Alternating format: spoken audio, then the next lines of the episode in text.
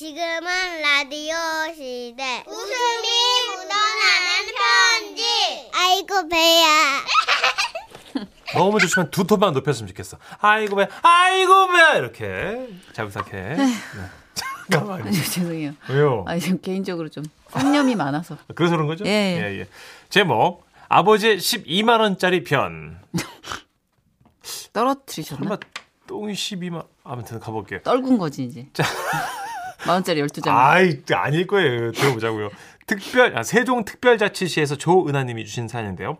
30만 원 상당의 상품 보내드리고 백화점 상품권 10만 원 추가를 받는 주간베스트 후보, 그리고 200만 원 상당의 가전제품 받는 월간베스트 후보 되셨습니다. 안녕하세요. 정선희 언니, 문천식 오빠. 네. 우리 집 제일 문제야. 아버지를 얘기하려고. 예. 죄송해요. 이게 우리 집 제일 문제야. 아버지를 얘기하려고 이렇게 사연을 보냅니다. 잘 읽었고. 네. 우리 아버지는 칠순을 바라보고 계십니다. 네. 그리고 사랑하는 엄마가 아닌 에마, 차가 있습니다. 이 에마로 인한 에피소드가 참 많은데요. 간략하게 몇 가지만 얘기할게요. 네. 새 차에 놨더니 본인 차가 아닌 것도 있고. 아, 깨끗하네. 아이고, 뭐야.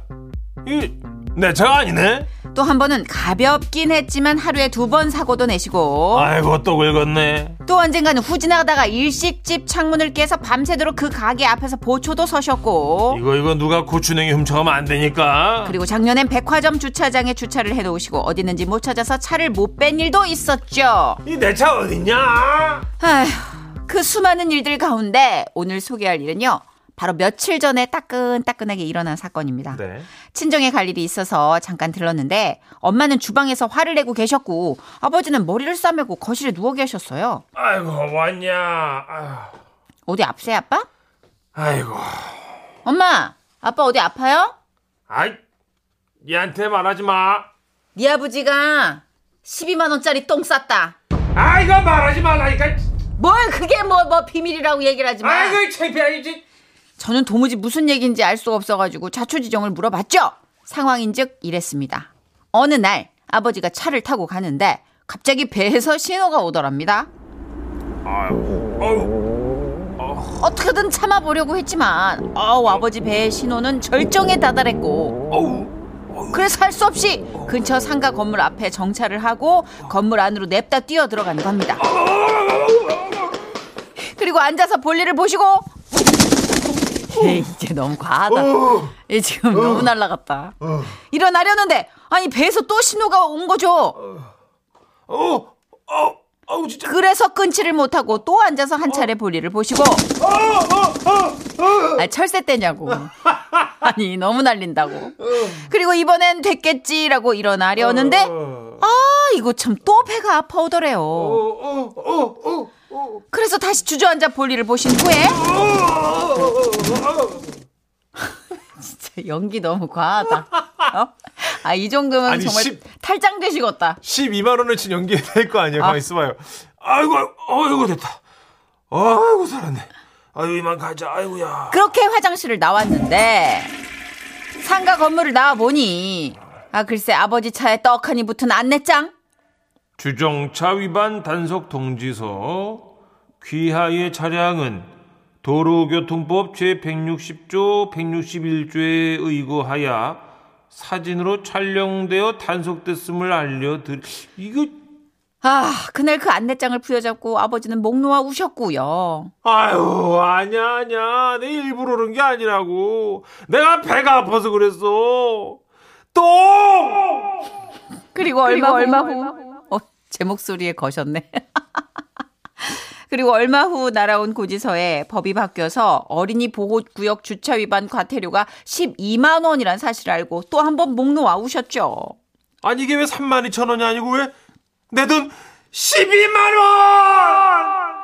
그러게 내가 배탈 나니까 아무거나 주워먹고 다니지 말랬잖아. 그지같이 막 주워먹으니까 그렇게 되는 거 아니야. 아니, 그게 아니고 난 진짜 억울해요.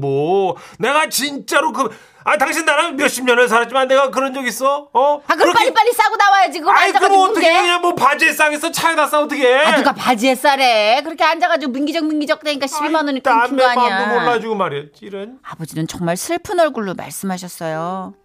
얘들아, 나도 연속 3번 동안 그렇게 쌀 줄은 몰랐다. 그게 내 맘대로 되냐 이 말이에요. 아이고 그나저나 12만 원이면 내 한 달 기름값인데. 아이고 속상해. 아이고 억울해.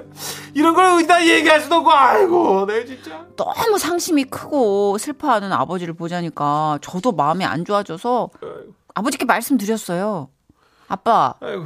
그게 얘기하는 데가 있긴 한데. 뭘 얘기를 해? 그 이에 있으면 신청하라는 데가 있긴 하거든요. 아 그래? 응. 그게 어딘데? 지로에 보면 여기 봐봐요, 아빠. 여기. 여기에 이의 제기 신청 안내가 있잖아요.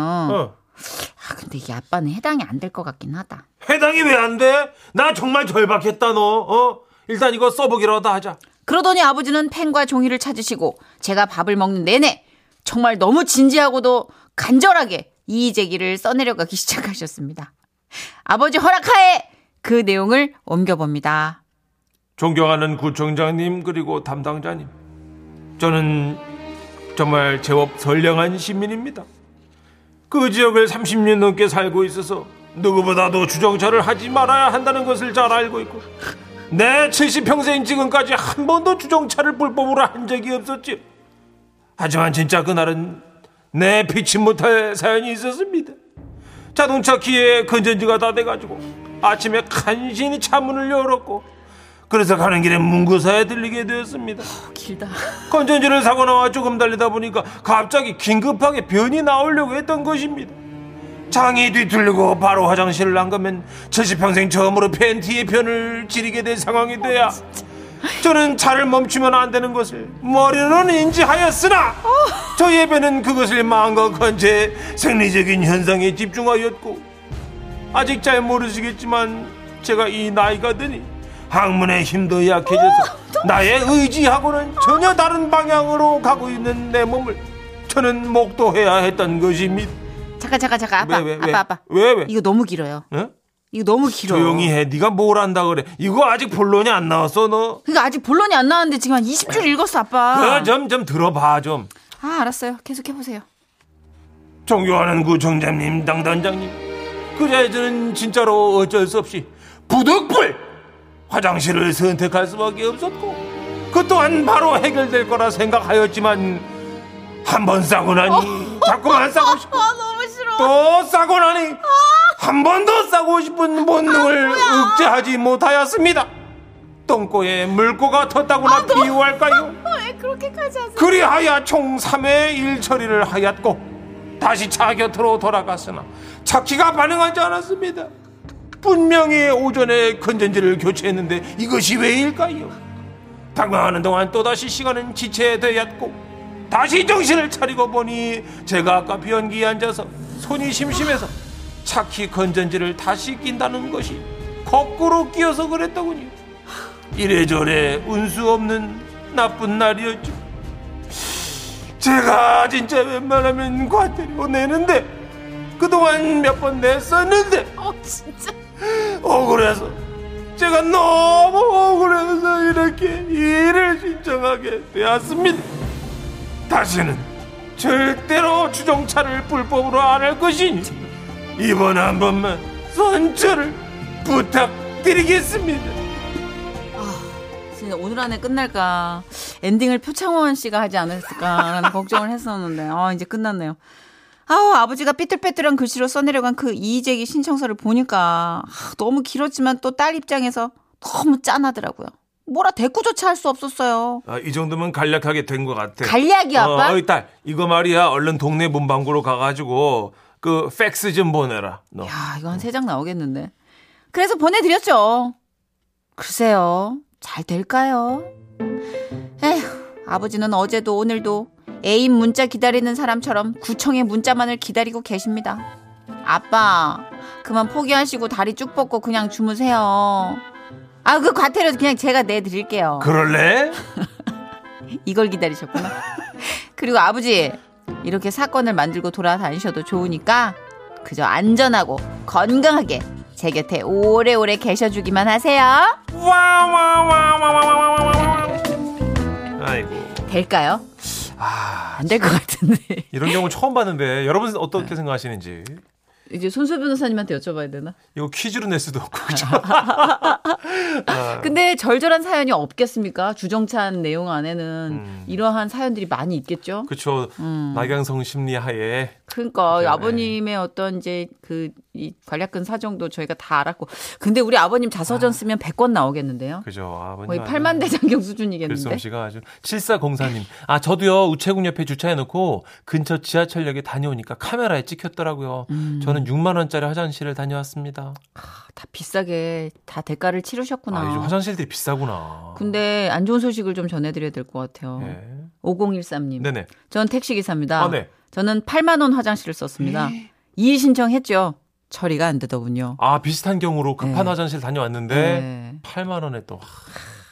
8582님 중간에 왔어요. 이 문자가. 네. 아, 저도 화장실에 좀 가야 되는데 그 이의제기 신청서 글은 언제 끝나요?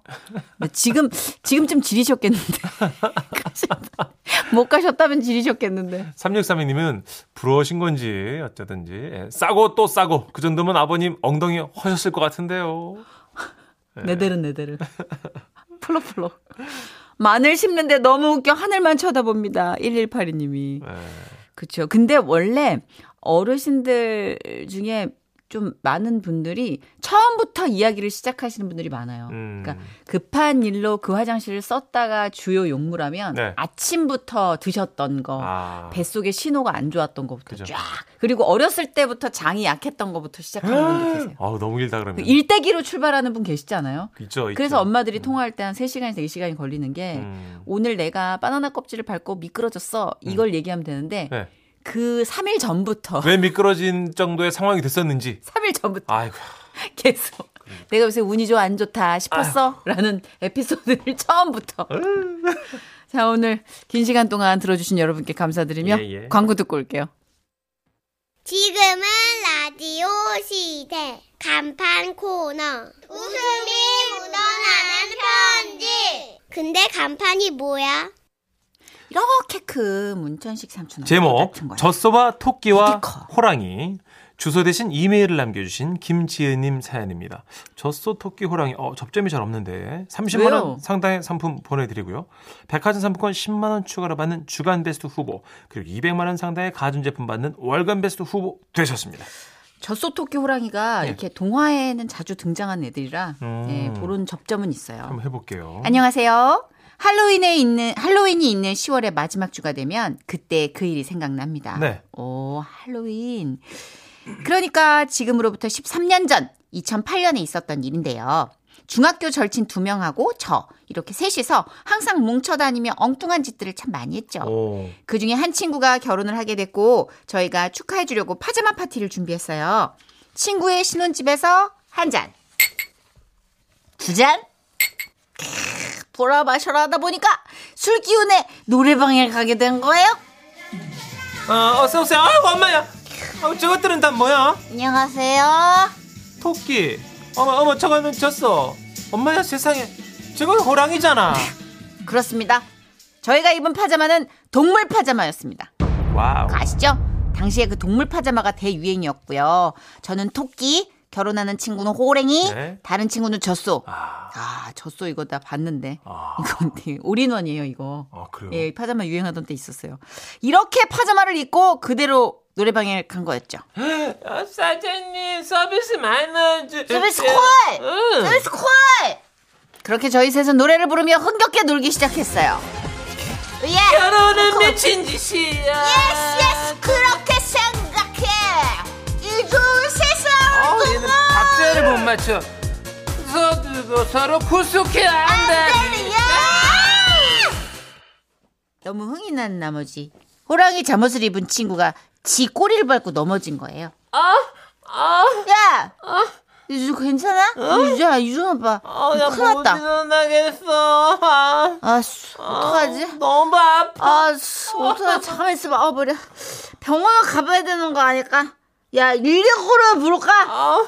나 죽을 것 같아, 빨리. 그렇게 급한 대로 119에 연락을 했고 잠시 후 구급대원님이 도착을 하셨죠. 아, 다치신 분이 누굽니까? 호랑이세요? 네네, 맞아요. 이 친구예요. 그것으로는 이동이 안 될 것 같은데 그러면 제 등에 업히시겠어요? 친구는 요새 이런 시리즈가 많이. 그러게요. 친구는 구급대원의 등에 겨우겨우 엎혔는데요. 술에 취한 데다가 무려 동물 자본까지 들쳐 입어서 그런지 그 무게가 엄청났을 겁니다. 구급대원님이 휘청하시더니 다리를 덜덜 떨면서 계단을 내려가기 시작했어요. 아이고 힘든데. 그리고 구급대원님의 등에 엎인 호랑이 꼬리가 좌우로 미친 듯이 흔들리며 대원님의 허벅지를 치는 겁니다.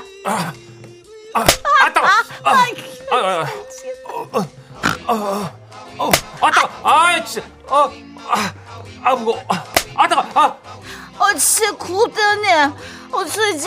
제 친구 꼬리가. 지금 제 허벅지 때리는 이게 지금 꼬리입니까? 네네. 참. 그러면 저희 친구분께서 뒤로 오셔가지고 꼬리 좀 잡아주세요. 네 알겠습니다. 네. 그렇게 친구의 꼬리를 잡고 겨우겨우 1층까지 내려가가지고 구급차에 타고 응급실에 실려갔어요.